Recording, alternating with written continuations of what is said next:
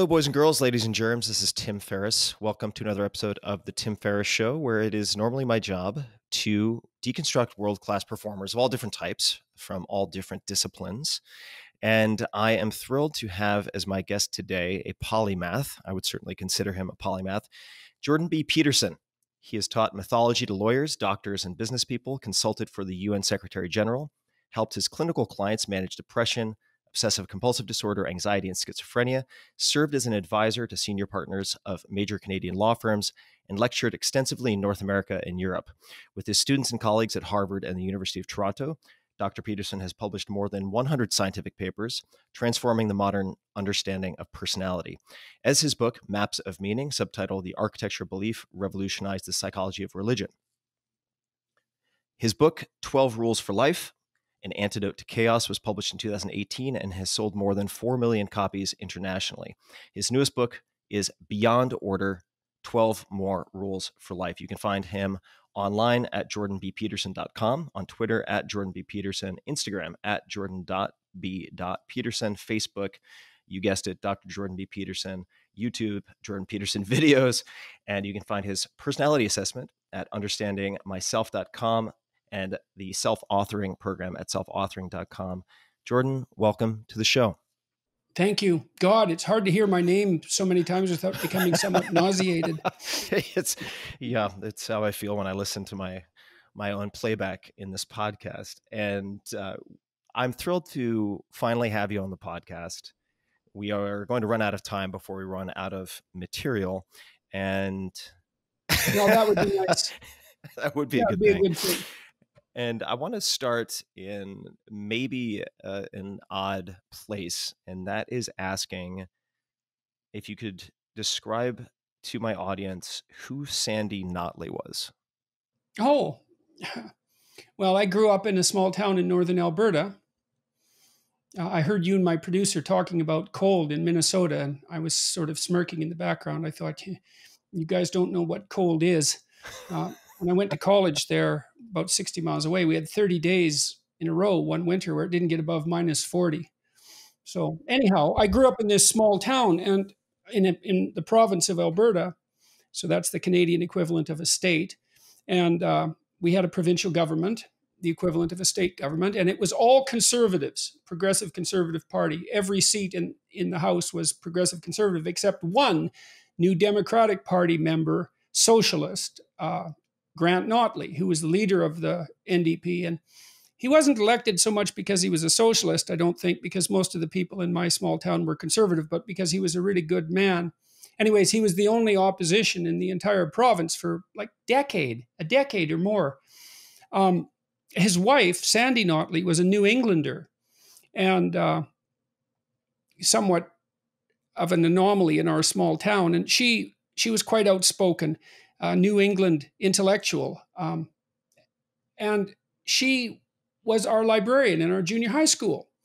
And all the delinquents and me as well, and maybe I was in that category, hung out in the library, weirdly enough, um, because she treated us like adults. And I started to work for the NDP when I was 14. Um, I ran for vice president of the party when I was 14. That was my first sort of public exposure. But she was a good guide for me. She introduced me to a lot of books. I was an omnivorous reader, but mostly I read science fiction. I didn't know what the hell to read. I used to spend all, you know, I'd hide my the books I was reading behind a textbook in class and read away during school. But I was reading mostly science fiction. And she started to hand me books that she thought would be good for me. Um, she introduced me to Ayn Rand. Um, interestingly enough, despite the fact that she was a socialist, um, not Ayn Rand, obviously, but Sandy Notley, she said she thought I would be smart enough to see through Rand. Um, uh, Huxley, Orwell, Solzhenitsyn, uh, a lot of serious material. And I developed a real friendship with her and her husband. And I worked with the NDP for four years. So she was a pronounced influence on me. And uh, that's Sandy Notley. Oh, and her daughter, Rachel Notley, who was a friend of mine, a girlfriend of one of my close friends at one point, became premier of Alberta um, many years later, she was defeated in the last election, which was only about three years ago. But um, she followed in her father's footsteps and and became premier of the province. So that's that story. On your website, you have an extensive list of recommended books. I've looked at it, looked at it multiple yeah. times. It's, it's close to hundred, I would say, and they're they're put into different categories, different genres. Are there any books on that list or can you think of books that were introduced relatively early in your life? Some of the early exposures that have stood the test of time for you? No, Huxley and Orwell, I would say. Solzhenitsyn as well. I read one day in the life of Ivan Denisovich when I was 13 or 14. That was one of the books Notley recommended. And so they they certainly had an impact on me. Uh, what was that impact, if uh, if you if you don't mind me following up?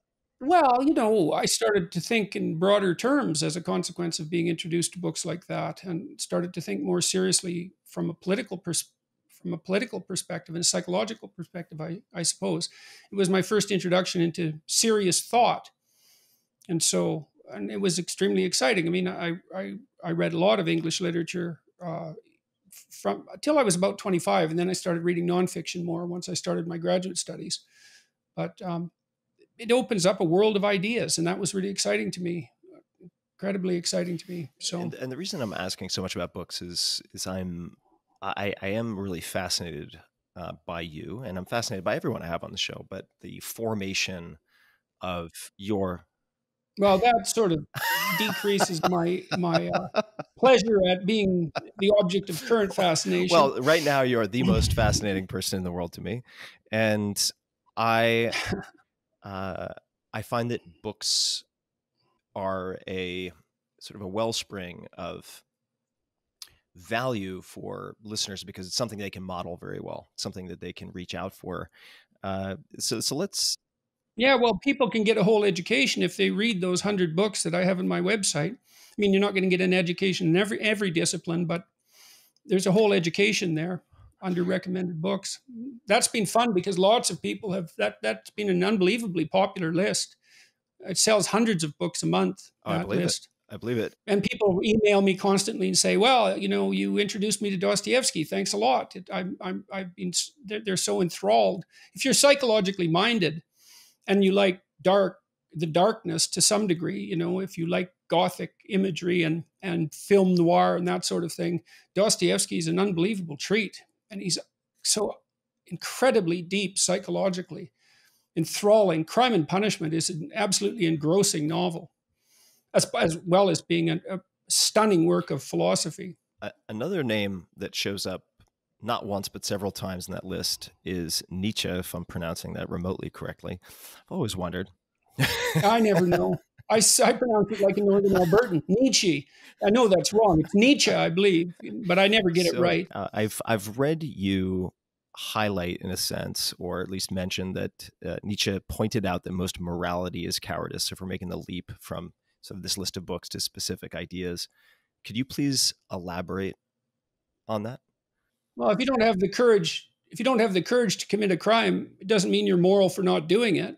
It just means you're afraid you can see this, I suppose, to some degree in in mob violence. People will riot because they don't think they'll get caught, and so they're not law abiding under normal circumstances because they're moral. They're law abiding because they're afraid of punishment.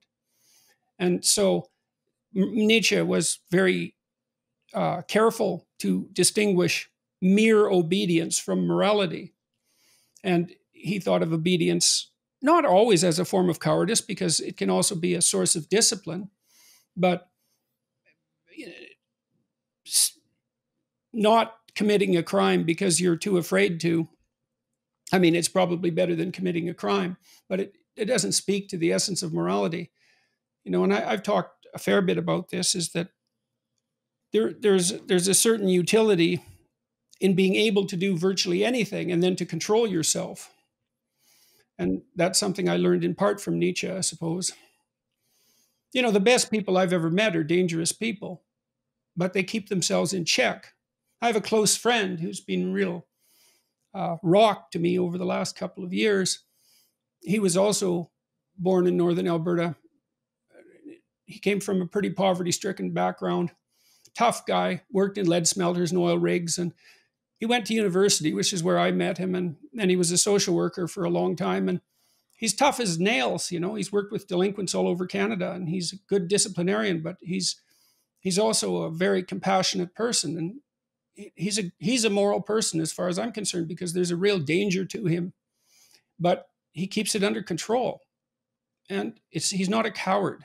He's not afraid. He's not weak. How do you how do you cultivate or suggest people cultivate? You can you can tackle either both the ability to keep yourself in check or under control and to be courageous and just just to provide a little context for the question when i when i see you in the the many interviews that you've done there are instances where people are very adversarial and aggressive and one thing that has struck me is your ability to maintain composure while still standing up for and not rolling over with respect to your your arguments or your positions how do you cultivate that or how have you cultivated that well, I have an advantage, I suppose, in that I'm a clinical psychologist and I've spent 20,000 hours, although I'm not practicing anymore. I've spent $20,000 listening to people and maintaining my composure, sometimes under very stressful circumstances. Um, and so I've had a lot of practice doing that.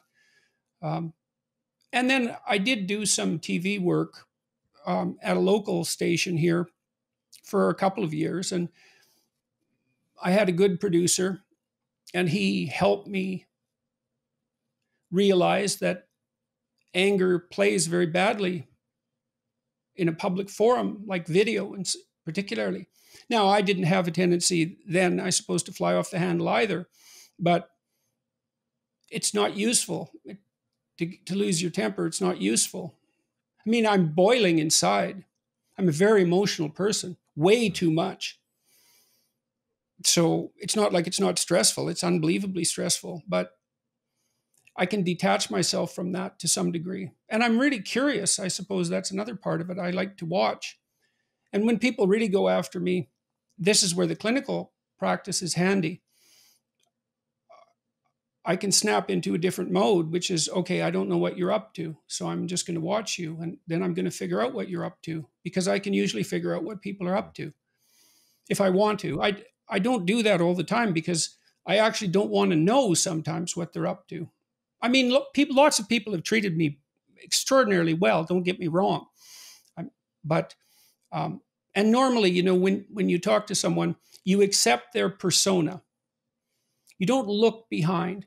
But if people mistreat me in some way or or become adversarial, then I'm able to look behind the scene and think, and see what they're up to if I can remember to do that. Do you look behind the the mask or see what is behind by deducing where they're trying to leave where, where they're trying to lead you with the breadcrumbs? I mean, I see I've seen you do that very effectively. Yeah, that's part of it. What other forms does that take or might that take? Hmm, it's really hard to describe. I, I guess I I, I think it's useful to draw a distinction between thinking and paying attention. If you if you're thinking, you're kind of walking down a programmatic trail. If you're paying attention, you just open your eyes and let your mind go where it will and ideas will occur to you. They'll pop up in your field of consciousness and for me that's often informative.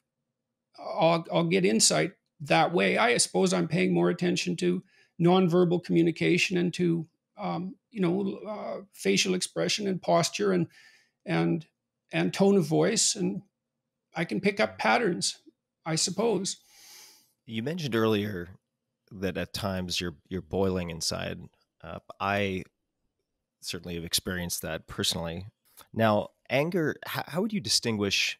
And, and I sort of intuitively know these are different, but I would struggle to maybe on the spot separate the two anger and resentment because uh, one of your quotes that I have here in front of me with my notes is consult your resentment. It is revelatory, and I'd love to unpack. I'd love to unpack that, uh, but if you could walk us through. Yeah, well, in my new book, I have a chapter which is Rule Eleven: Do not allow yourself to become resentful, deceitful, or arrogant. It's kind of the evil triad, as far as I've been able to determine. Resentment, in particular. It's mm-hmm. bad. It's a it's a bad emotion. It's useful. You can learn a lot by noticing that it occurs. Resentment tells you one of two things.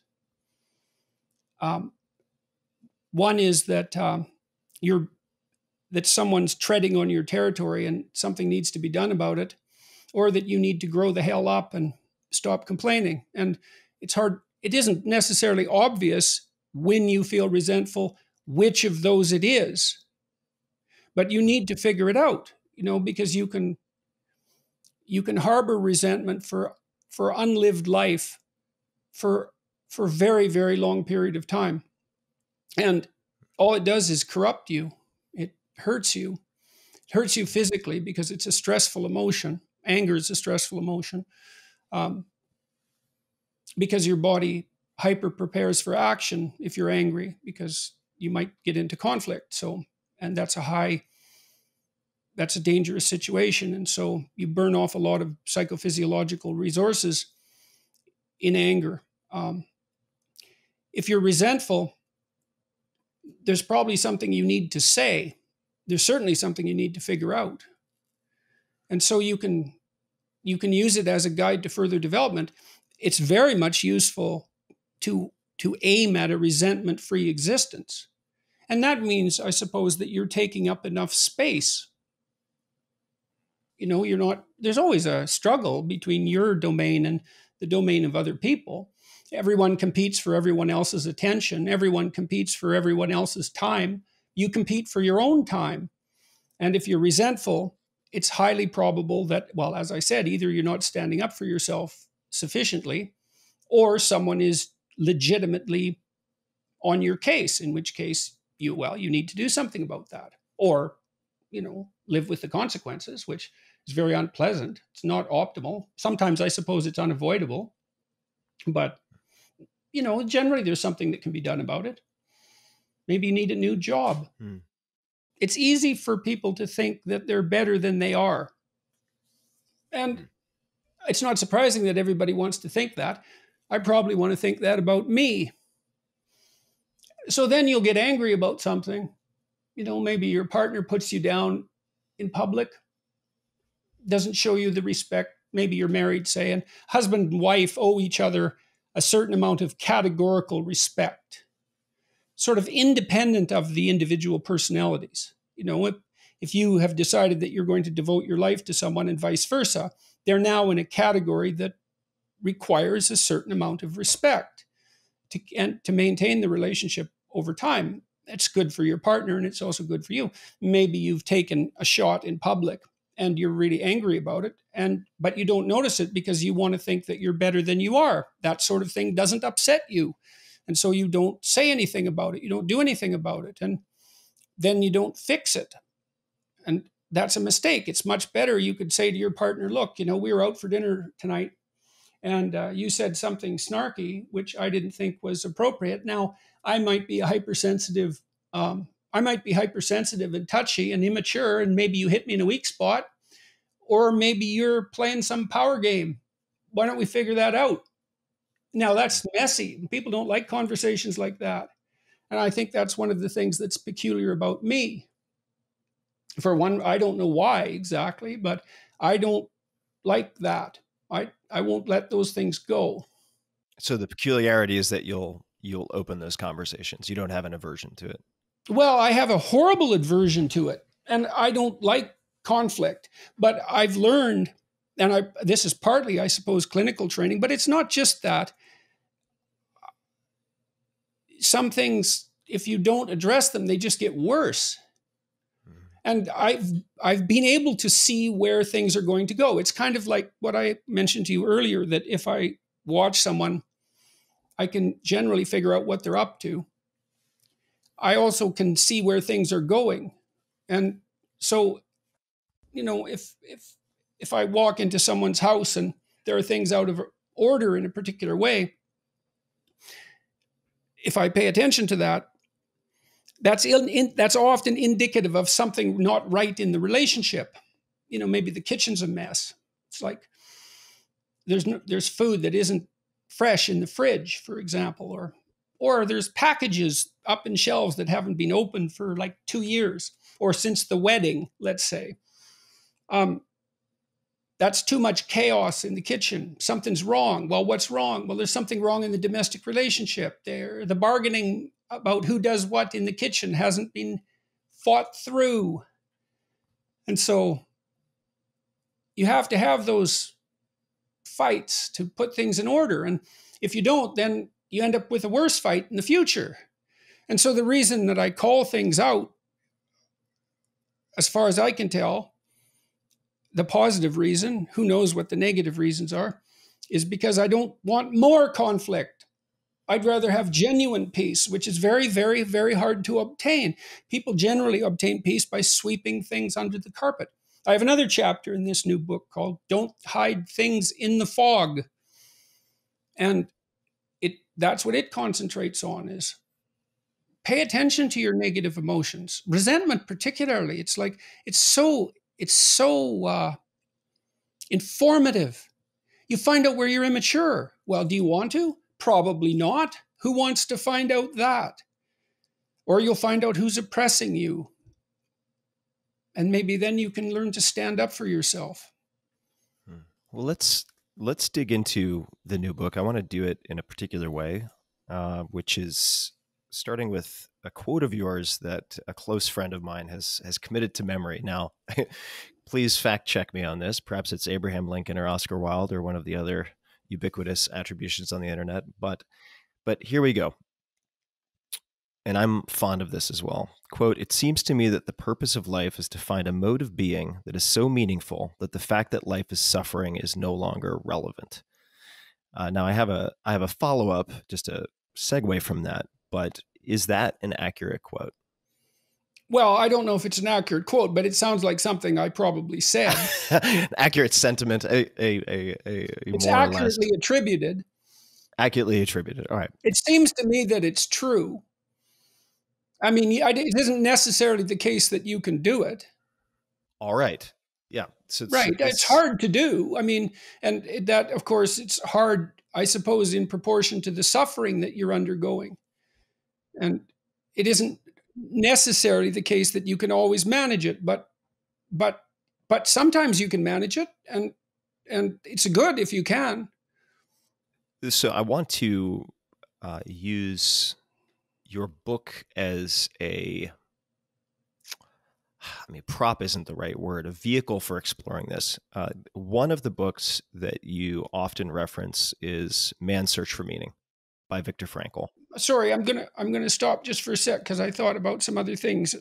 So this is partly why I have a certain conservative bent, I suppose.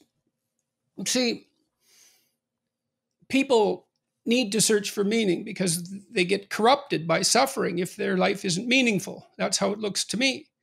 Because you can't torture an animal forever without it lashing out. And so, if your life is nothing, if there's nothing in it that speaks to you, there's still going to be suffering. You can't talk yourself out of that.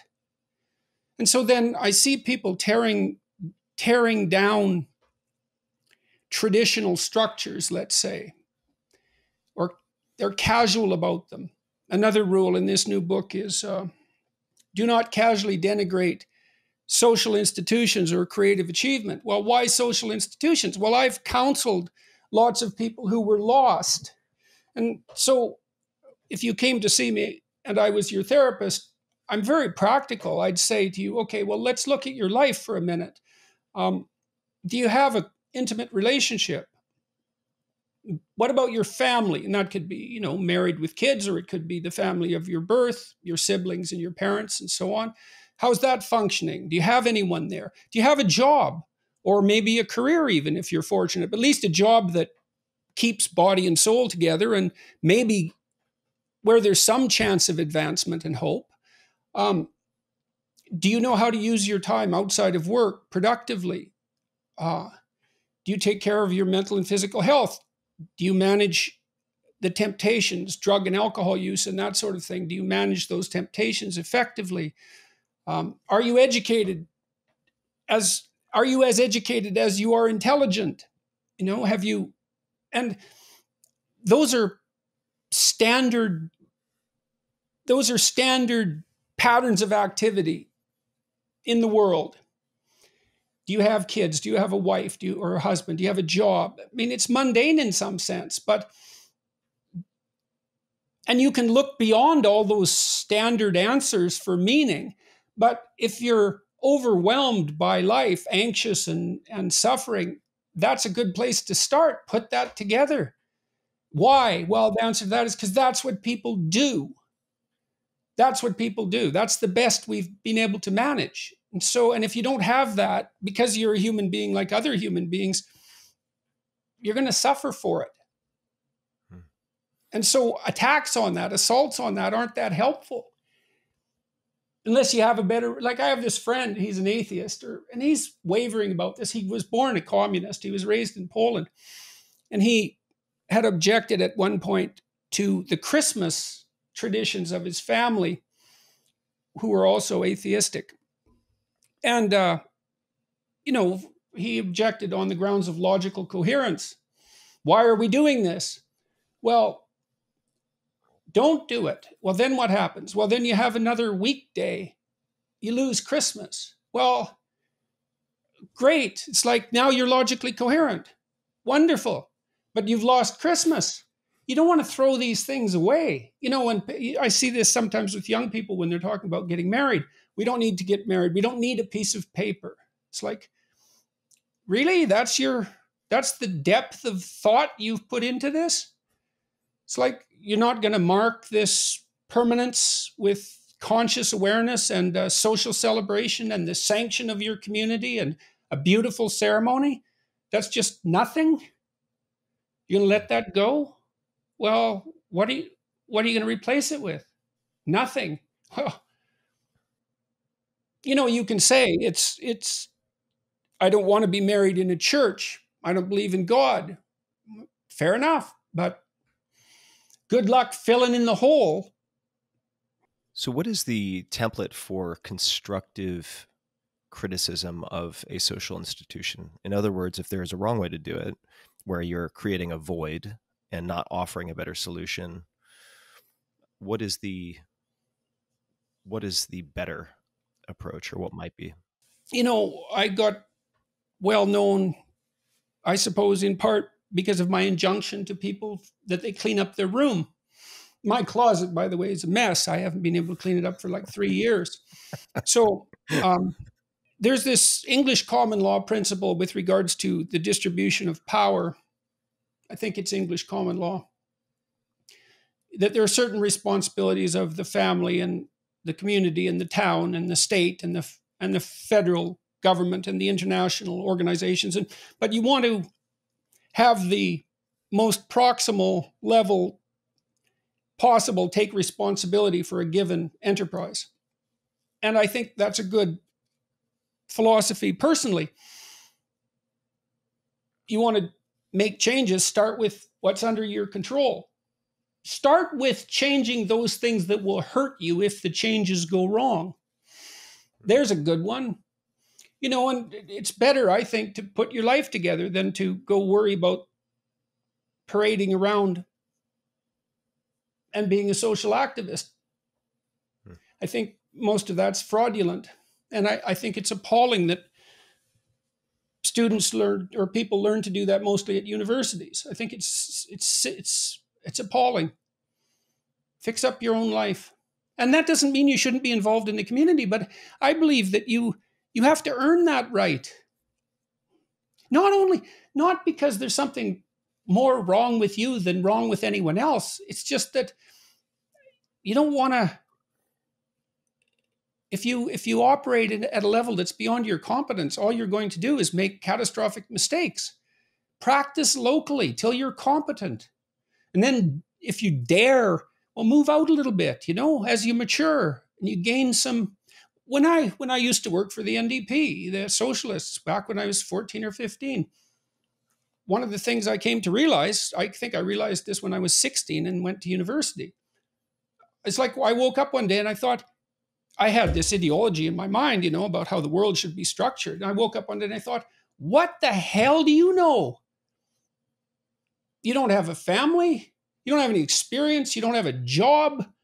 Like you're a pup. I mean, I was smart enough. I verbally could hold my own and my head was full of ideas. I could defend them. But, you know, at the same time that I was a socialist kid, I was I sat on the board of governors for the local college. And almost all the people on that board were local businessmen, most of them immigrants, because Northern Alberta was an immigrant. Like it was only 50 years old. Everybody had moved there. It was a new place. It was the end of the frontier. Literally, we, we were at the end of the railway, the northernmost tip of the North American prairie. And there was all these conservatives sitting on this board and me. And what I found was I actually respected these people. Like I didn't, I wasn't, my ideology, my explicit ideology was antithetical to theirs. But when I interacted with them one on one, I thought, hmm, these people have made something of themselves. And uh, when I talked to the activists, I never got that impression. I thought, you guys are resentful as hell. You don't know anything. You've never done anything, but you're noisy. And self righteous. And so that put a lot of cognitive dissonance, that filled me with cognitive dissonance. So I was going to go to Viktor Frankl, mm-hmm. But I'd like to pull a hard left. Oh, it's a dangerous thing. I, it is a dangerous thing, especially depending on the country you're in, especially. uh, and we'll come back to Viktor Frankl because I would like to ask about sure. uh, about him. But but first, I'd like to go to uh, Aldous Huxley and possibly Hunter S. Thompson. Oh yeah, I was interested to see Fear and Loathing in Las Vegas by Hunter S. Thompson on your on your list of suggested books, and uh, Island or The Island. I don't know if there's a uh, the in the title by Aldous Huxley, and going into or down the rabbit hole uh, with your videos and interviews, I noticed that you seem to have quite a familiarity with the research done by Rick Strassman with intravenous NN-DMT and also the psilocybin research at Johns Hopkins with Roland Griffiths, Matt Johnson, and, and their entire team. Uh, but in the clips that I've seen, there isn't really a lot of context. There's snippets that I've found. Hmm what has been the context for introducing those to your classes or in your lectures? Well, I did my PhD in alcoholism.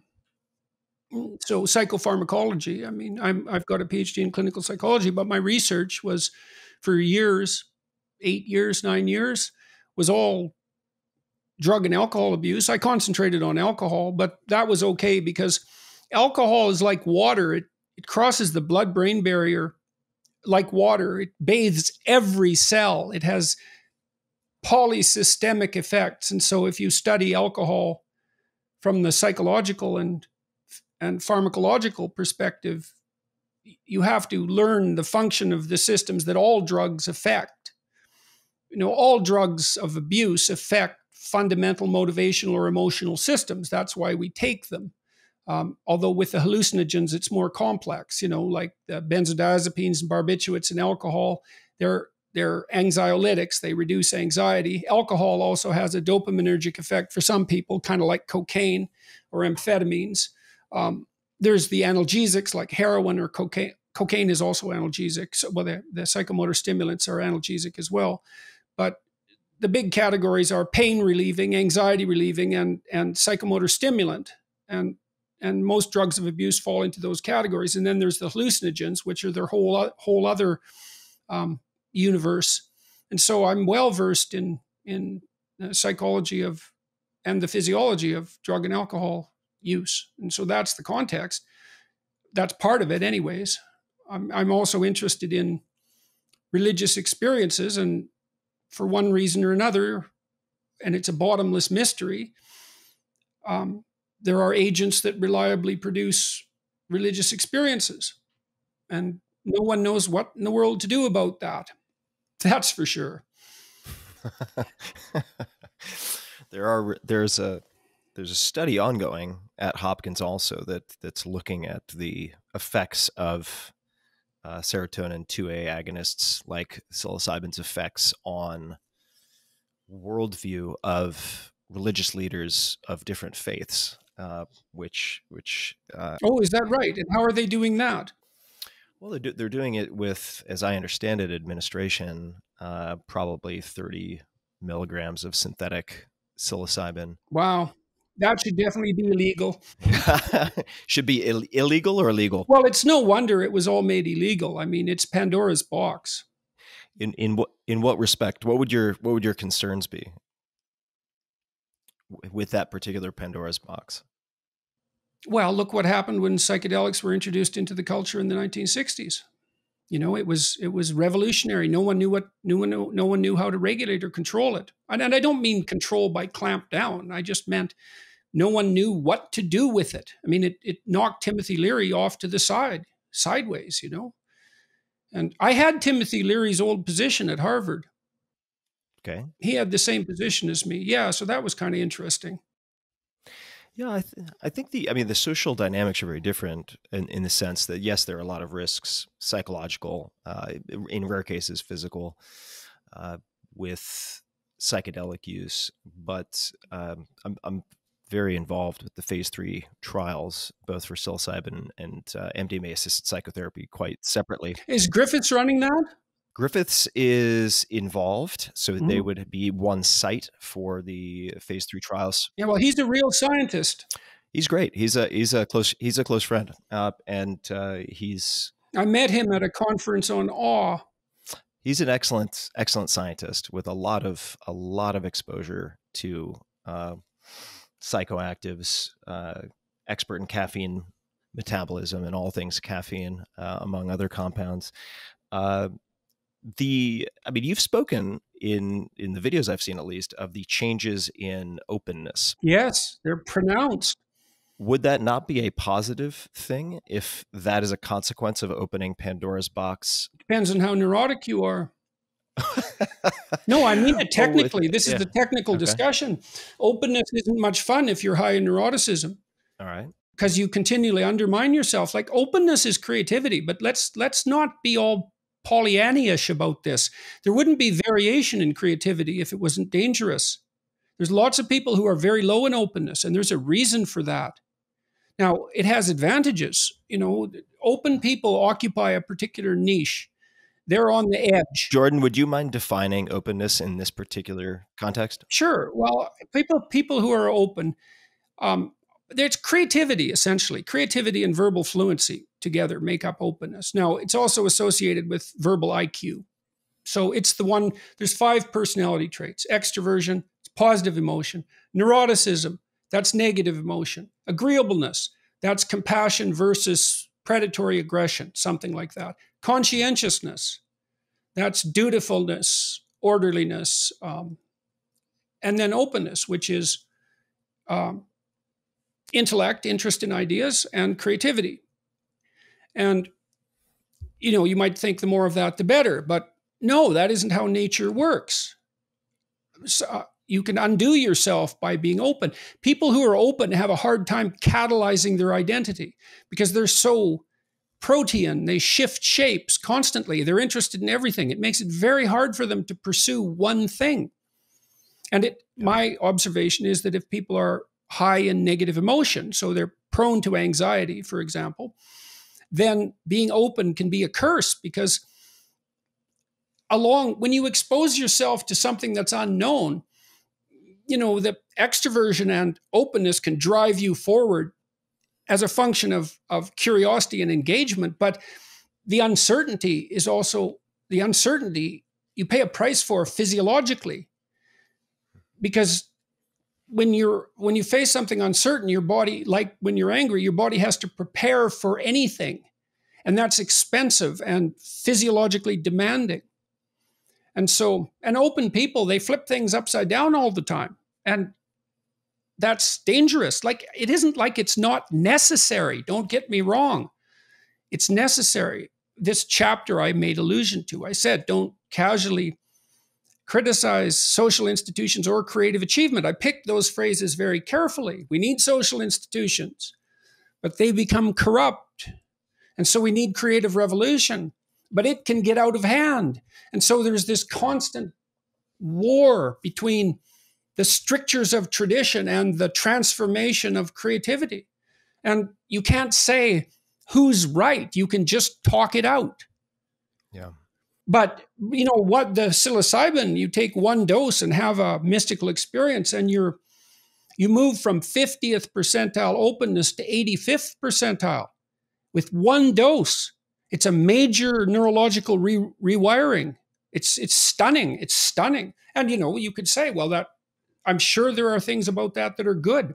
But Jung said, uh, beware of unearned wisdom. it's a good quote. It it's is a good, a good quote. It, and yeah, I, you know, yeah. Jung really puzzles me because it's never clear to me how he knew the things he knew, and that's one really good example of that. So on the on the openness, just to explore this a bit further, you know, it it also seems again, I'm not a clinician, but but speaking just as a as a as someone at least involved on some on some level with the the the science and as an open person I try. Yeah. Oh no, there's no doubt about it. Given what yeah. you do, you're entrepreneurial, and you're interested in ideas. Like your your cardinal personality trait, undoubtedly, is openness. And you know, if if you can manage it, it's a great trait. Yeah. So so the on on one hand, on the one hand, you have uh, disqualifying criteria for becoming a subject in these psilocybin studies, schizophrenia being one of them, or a family history of schizophrenia, uh, which uh, you know seems to overlap with some of what you were saying earlier, right? There are risk factors. Uh, if if you are sort of swimming closer to the the bank of the river that is chaos. Yeah, if you're schizophrenic, if you're schizophrenic, you should stay away from amphetamines. It's pretty obvious that the um, whatever the hallucinogens do isn't the same as schizophrenia. It's uh, not, That's yeah. people think that, but you can induce paranoid schizophrenia in normal people by overdosing them on, on amphetamines. Yeah. So, so not, but not, still, it might not be a good idea if if right. you have a family history to you know to mess around.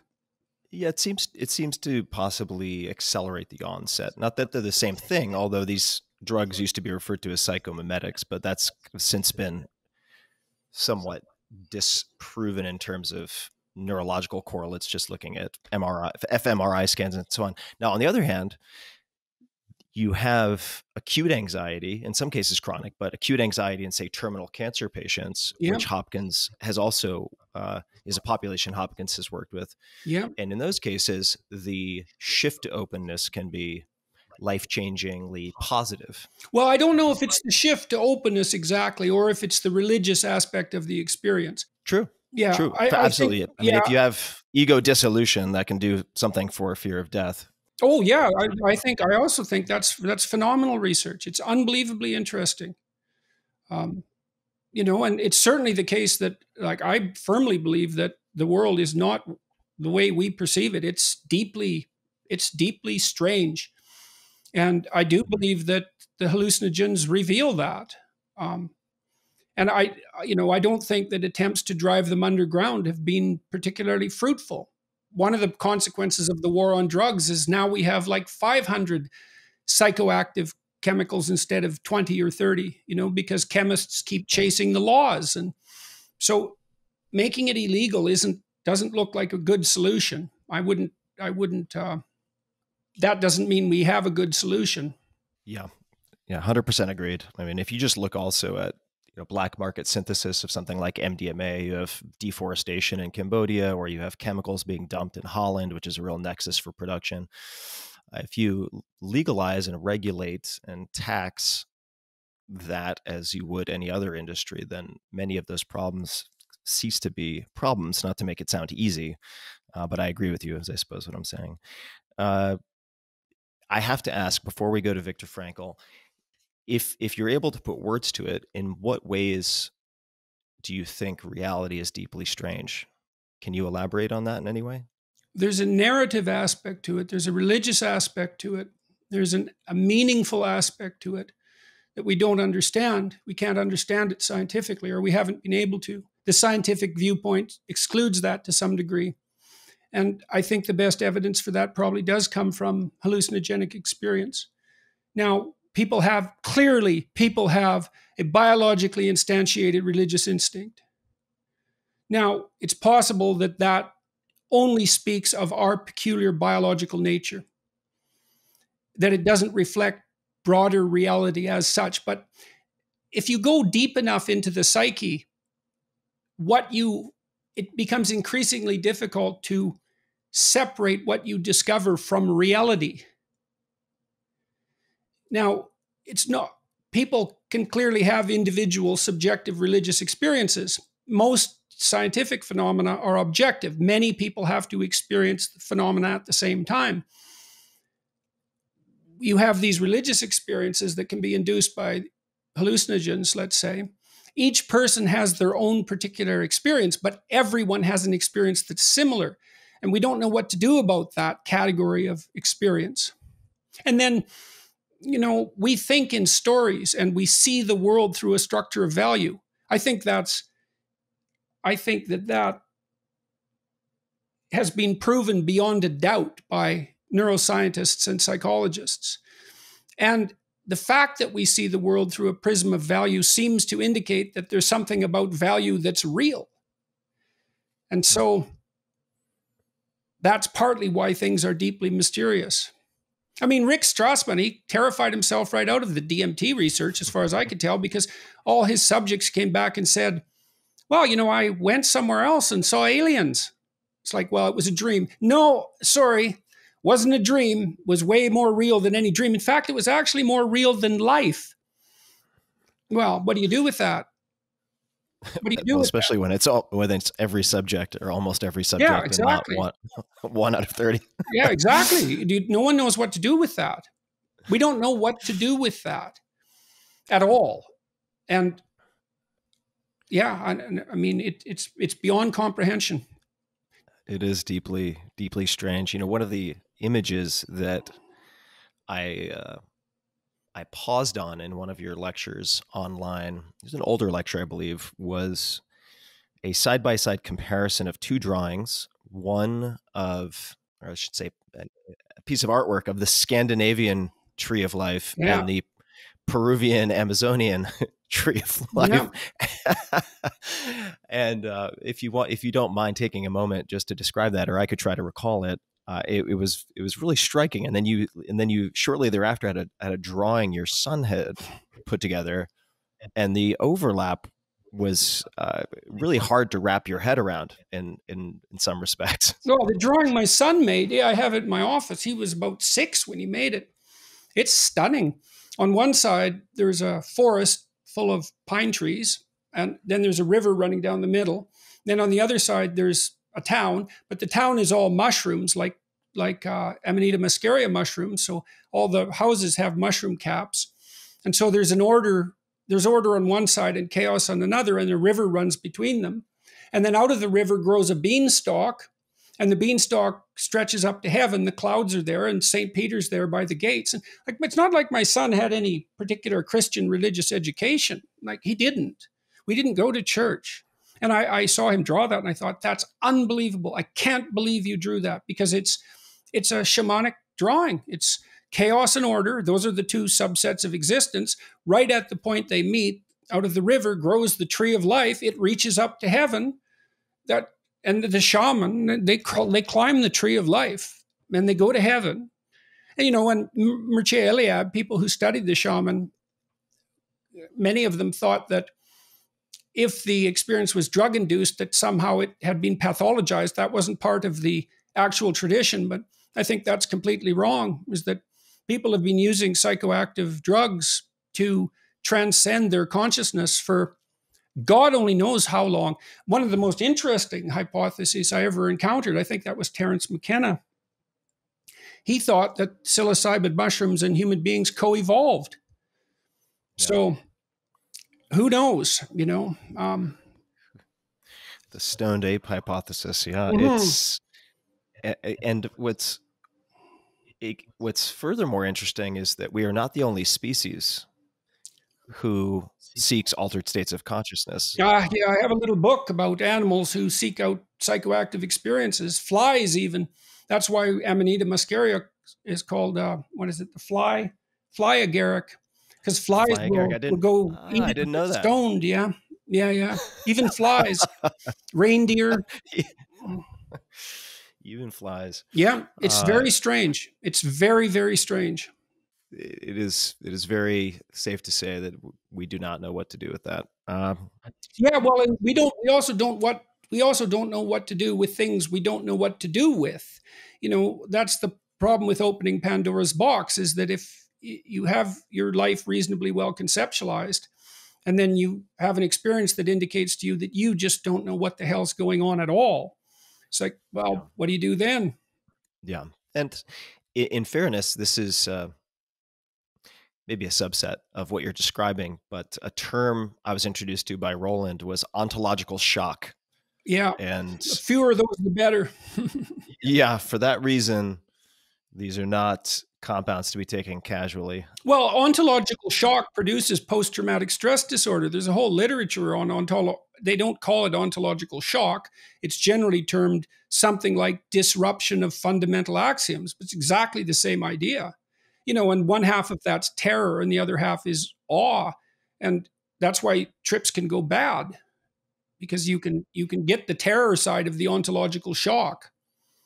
Which is also why the therapeutic wrapper that is used by, say, Hopkins or by MAPS, who is working with the MDMA assisted psychotherapy, is so important because these compounds can re traumatize or traumatize if you or if used in an irresponsible context or even if used responsibly quite frankly right. that risk exists well because even the safety pr- precautions that are put in place they can certainly decrease the probability that the trip will be negative but that doesn't mean they alleviate the ontological shock they do it at the moment so it doesn't go astray during the trip but you know there's still the long-term sequelae to to consider I need to use that word more. Sequelae. That is a great word. Uh, you mentioned your son was not, uh, these are not the exact words you used, but brought up religious. You've also described knowledge of the stories in the Bible as, quote, vital to proper psychological health. And you have a lecture series called The Psychological Significance of the Biblical Stories. So people can dive in there. But for those who have not studied the Bible, is this a study you recommend to everyone? And if so, why? Well, I, I don't know if I would recommend anything to everyone. Um, the biblical, our culture grew out of the Bible. It's grounded in the Bible, for better or worse. And so, if you want to know who you are and why you think the way you think, like you think you know the way you think, you think you think, you don't. Or very rarely.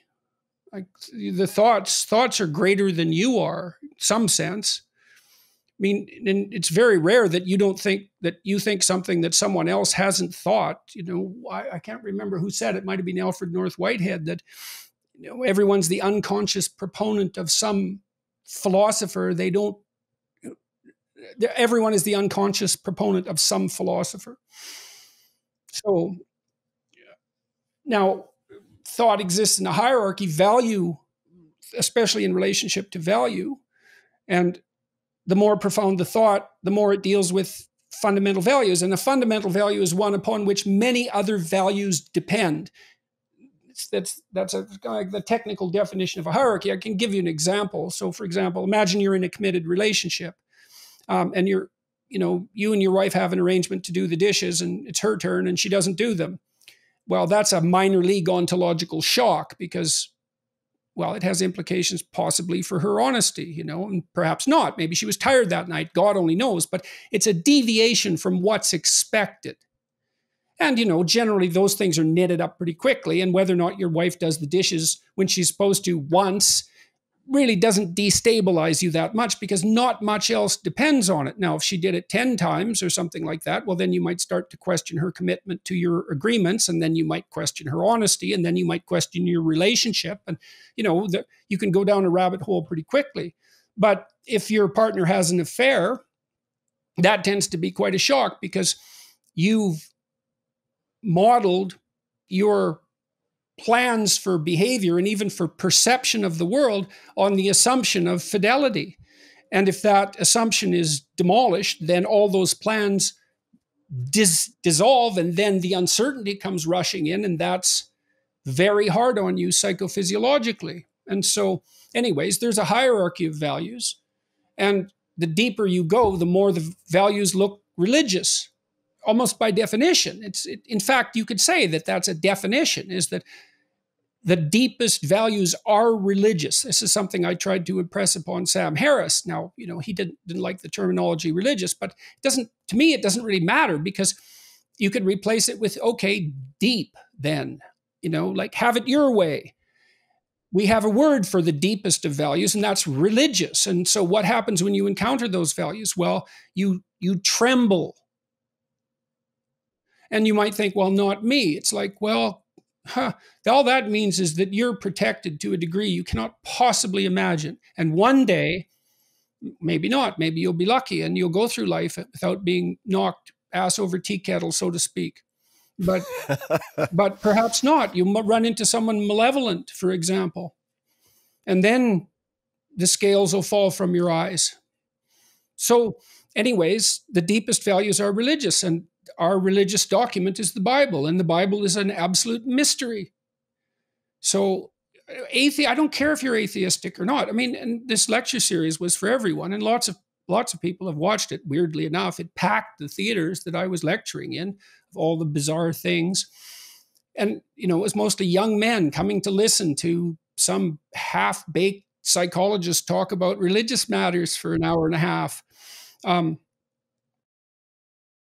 the deepest questions are religious questions, and the Bible is the best answer we have. And if you don't like that, well, fine, do better. Good luck. I mean, there's wisdom in that book that's it's unbelievable. The story of Cain and Abel. I have a whole lecture on Cain and Abel. That story is one paragraph long, and you can think about that for the rest of your life. You know, it's the first two human beings. Fratricidal murder with a genocidal twist all packed up into a story one paragraph long. And it's all resentment. It's like Cain Cain's sacrifices are rejected by God. Okay, what does that mean? That's easy. You make sacrifices to improve your future. And you do that on the basis of faith. You believe that if you conduct yourself in a certain way, fate is likely to smile upon you because why else would you make the sacrifices? And sometimes that doesn't happen. You make the sacrifices and the reward isn't forthcoming.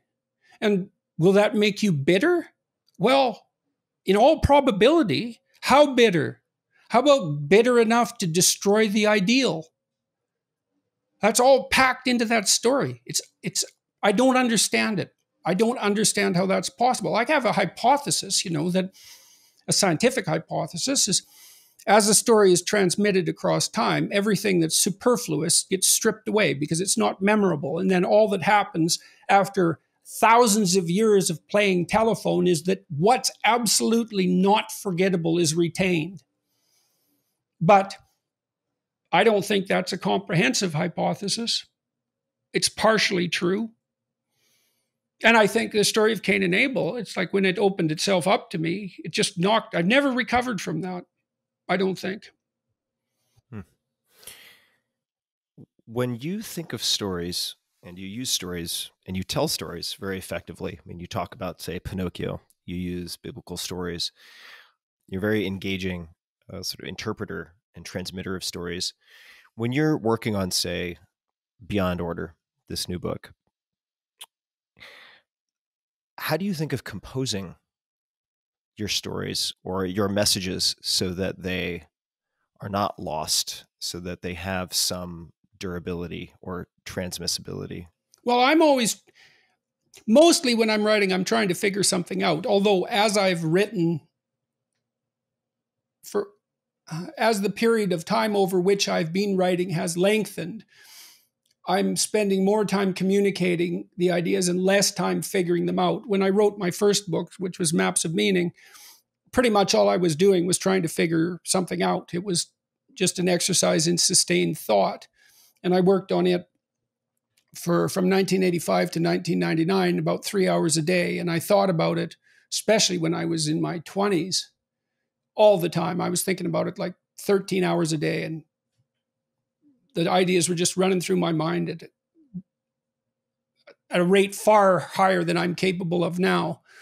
Um, i was trying to figure something out. I was trying to figure out i was trying to understand malevolence uh, i suppose among other things. But when i wrote the last two books I, I was trying to communicate some of what I thought I had learned. And so, but it's still, a lot of it's still trying to solve a, to, to answer a question. When I lecture, for example, and I usually do that without notes, I have a question in mind. It's like, okay, well, in the biblical lectures, for example, the first one is, I think it's about two hours long on the first sentence of Genesis. The question is, well, what does this sentence mean? And so the lecture is an exploration of what it means. And I'm trying to think it through. And at the same time, I'm communicating that process of thinking it through. And that's what I'm doing with my books. And I, I, the books are written to me, you know, which is why I think I've gotten away with giving advice. The books aren't really advice, or if they are, I'm included in the population of idiots who needs the advice. So you know, these are things I haven't. There's a, the last chapter is be grateful in spite of your suffering. You know, I've had real struggle with that. So, although I know perfectly well that resentment, regardless of the cause, is not productive, it's certainly understandable. You know, gra- grabbing what you just said and maybe going to a, a somewhat meta level, I am going to shoehorn in Viktor Frankl because I, I don't want to leave that loose end for for listeners. I Frankl talks about the desire to finish his book as one of the sources of meaning that got him through the concentration camps. Uh, did you, did your book, and I don't know the mm. timeline for having worked on it, serve a similar purpose over the last eighteen to twenty four months? Absolutely, absolutely. It was life raft. I was I was devastated when I finished it, which is a common experience, you know. Be people, and it speaks to the nature of human motivation. We often think, well, once I get to point B, that's where you're headed. Everything will be okay. It's like, no, that's not the case at all. Is that now you need a new point B? So, and that was really, you know, because I don't work at the university anymore, and I don't have my clinical practice anymore, and um, so that those are losses to, of structure for me. And I had the book to anchor myself while I was so ill. And um, it was invaluable hmm. and still is for that matter. Uh, I, I want to ask you about the title Beyond Order, but before I get to that, I'm just planting the seed.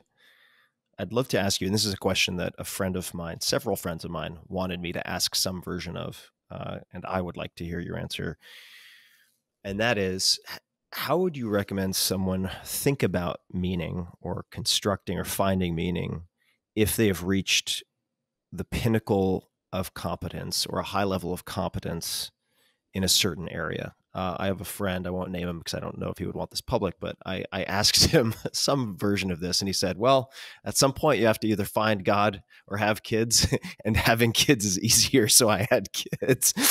Uh, well, that speaks to what we discussed earlier. It's like there's many domains in which to obtain competence. You can find a new domain, but kids, for sure, that's like, look, life is quite straightforward in some ways. Find a partner and stick with them you know, that's hard. Try to make yourself into better people if you can. It's a challenge. Have kids, have grandkids. Thank God I have grandkids. Thank God I have kids. You know, they they they're they're they're, that's an that they're of unquestionable virtue. And so and then if you're lucky you have other projects and and you're healthy enough to to undertake them. Um, with regards to how people should search for meaning, well, it's the first thing I do, like I said with my clients, is I do a, a, a scan of their life. And we have, a, you mentioned it at the beginning when you introduced me. I have a program, self authoring at selfauthoring.com, that helps people with this. It helps you write an autobiography, sort of figures out who you are. it helps you assess your personality traits, positive and negative, and then it, it helps you make a, a plan for the future. And people have found that useful. So, why Beyond Order? What is the genesis of that title? How did you arrive at that title? As far as I can tell, in the world of value, so let's think about value for a minute. If you move towards something, you value it. Otherwise, you wouldn't move towards it. You, there's an old joke about the chicken is why did the chicken cross the road? And the answer to that is, well, he thought the other side was better. well, that's that's the case, you know. And in order we need a gradient of value to organize our action. And you have to prioritize because you can't do everything at once. And so you do the thing that's most important right now, now. And that means you're in a world of importance. And that's a value, that, that's a value world. And the value world, as far as I can tell, has two broad components. The Taoists talked about it as yin and yang. And broadly speaking, it's order and chaos. And order tends to be represented with masculine symbols, and chaos tends to be represented for feminine with feminine symbols. That doesn't mean order is male and chaos is female. And, you know, I've been pilloried for this, even though it's hardly my proposition. But the, the idea of the patriarchy is a symbolic, it's a, it's a use of masculine symbolism to represent order. So, anyways, order is where what happens Order is you're in order when what you want to happen happens when you act. And so that's reassuring because not only do you get what you want, but the fact that you get what you want indicates that your theory about how to get what you want is true. And every time you fail, you don't get what you want, but you also undermine the validity of the theory that you're using to organize your perceptions and your actions. That's partly why people don't like to fail because you don't know how far back that can uh, echo, how far down your hierarchy of presuppositions that can echo. If you're clinically depressed, every minor failure means you're a worthless human being. And you never know when a failure is going to demonstrate that. You know, it, it can.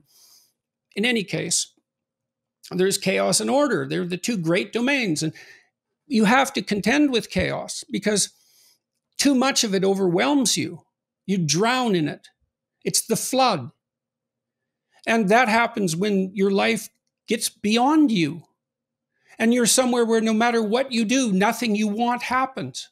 It's a domain of terror and pain. Now, it's also a domain of unlimited possibility because outside of what you know is everything you don't know. And there's untold riches to be gathered from the domain of everything you don't know. But that doesn't mean it still needs to be managed. It's dangerous. Now, the domain of order is the same way. It's like if if order becomes too extreme, then everything becomes cramped. It becomes totalitarian, and then that starts to pathologize. That's the dying king. The king who's dying for lack of the water of life is the old tyrant who can no longer see beyond his own presuppositions.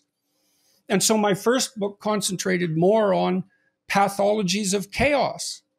And, and the second book more on pathologies of order. And they're, they're a matched set in, in that regard, insofar as I was successful at doing that. And, you know, the liberal types, they're very sensitive to pathologies of order. And the conservative types are very sensitive to pathologies of chaos.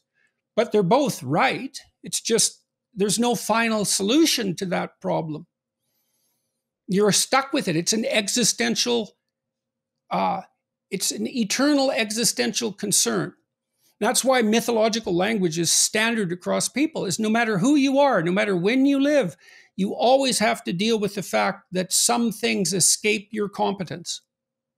And no matter where you are, no matter who you are, you have to you have to adapt to the fact of the existence of a value structure that's shared across a social group. It's the fundamental, so those are fundamental constituent elements of human experience. And we have symbols for them. and we all understand the symbols. So, for example, in Pinocchio, this is, I'm not going to go into this because it's too complicated, but no one balks at a puppet going to the bottom of the ocean and being swallowed by a whale. Why? It makes no sense. There's nothing about that that makes sense. Right? It's not, it's obviously not an empirical description of the objective world, but it's so clearly real that a four year old can follow it. It's a mystery. You know, the whale breathes fire in Pinocchio, it's a dragon. And why? Why is that? Well, we face dragons forever. That's what a human being is. It's, it's a creature that faces the dragon. The dragon can burn you to a crisp, but it has it has what you need. That's the world. It'll burn you up, but it has what you need. And so then the question is how do you stop from getting burned up and get what you need? And the answer to that is that you mold yourself into the hero. And that's a religious story. And you must say, well, is it true? And the answer to that is it depends on what you mean by true. And, you know, that's a weasel answer in some ways, but it's not. It's because it's such a deep question that it can't be put forth without discussing the definition of true. So it's as deep a question as what is true? Now, you know, it could be that the, I would say that part of the cultural war is a criticism of the motif of the hero. That's Derrida's phallogocentrism. Western culture is phallogocentric. I would say human culture is phallogocentric. I think Derrida was wrong about that. It's human culture. It's, it's man, so to speak, against nature, although sometimes it's man against culture and sometimes it's man against man. It's man against nature, and we triumph as the hero. And maybe that story isn't true or isn't correct, but it, that's us. And if it isn't correct, well, then we're an evolutionary abortion because that's who we are. And I would say, well, before you throw it aside, maybe you should try it. You don't have a better option, anyways. And a lot, and, and there, there are. You know, what does it mean to try it? Mostly, I would say it means it means two things. It means to practice love, and that means assume that things are valuable and act according to that assumption. And it requires truth, which is don't say what you know to be untrue. And, you know, when I tried to unpack the first sentence of Genesis, in the context of the broader biblical narrative, what appears to be happening is that There's a proposition that God is guided by love and uses truth to create. It's something like that. And maybe love is something like the wish that all being would flourish.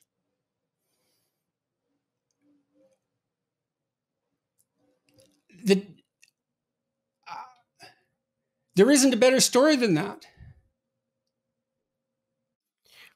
What effect do you hope your new book to have?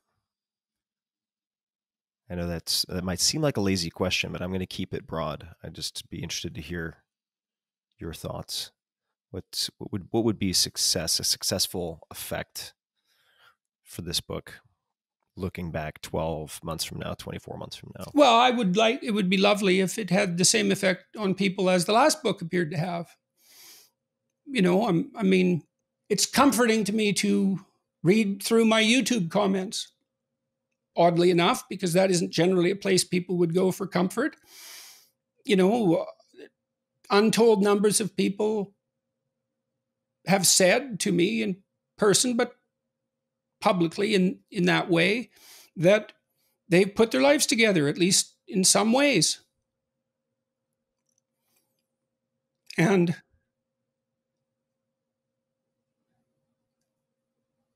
you talked about Viktor Frankl. You know, when I wrote Maps of Meaning, I said, well, I was interested in malevolence. I was deeply affected by the accounts I'd read of what happened in the Second World War and in Germany and what happened in Soviet Union and in China. These horror shows that characterized the 20th century. Constrained malevolence. And so, if you study malevolence, you start to understand what the opposite of that is. The opposite of malevolence is something like the hero's journey you know, and it's it's easy to be cynical about that, but well, it's not that easy because if you're cynical about that, then you undermine your own life. And everyone knows this. This is the other thing that's so interesting. Everyone knows this. You never teach someone you love to lie. You're always appalled if you have a son or daughter. You're always appalled if they don't tell the truth. You know in the deepest part of your heart that if you don't tell the truth, the world falls apart. And that's actually true. You know, I talked about unearned wisdom. It's, it's no trivial matter to understand that you know, Dostoevsky said everyone is responsible for everything that happens to them and everything that happens to everyone else as well. And, you know, that's an insane statement. And he was a very extreme person, but it's also true. And I think that's part of what people get a glimpse of when they have a hallucinogenic induced religious experience. It's like there's a lot more resting on you than you think. And you know that. You don't wake up in the morning berating yourself for telling the truth. You wake up at four in the morning berating yourself for violating your conscience. You know, and classically, in in at least in some strains of Christian thinking, conscience is associated with Christ or with the Holy Spirit. It's the it's the voice of God within. And I'm aware of all the criticisms of ideas like that, but you know, it's pretty it's really something that you can't control your conscience. So, what, what is it exactly? It's not you. You're responsible to it. It holds you accountable. It transcends you. So, what is it? Well, if you think it's nothing, well, violate it for a while and see what happens.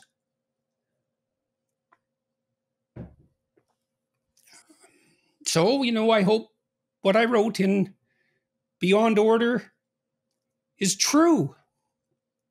You know, and if it's true, it should do some good. Because what's true does good. At least that's the hope. Jordan, I think we're running up on time. I want to be respectful of your schedule. I have sincerely enjoyed this conversation. I'm glad you exist. I'm glad you write.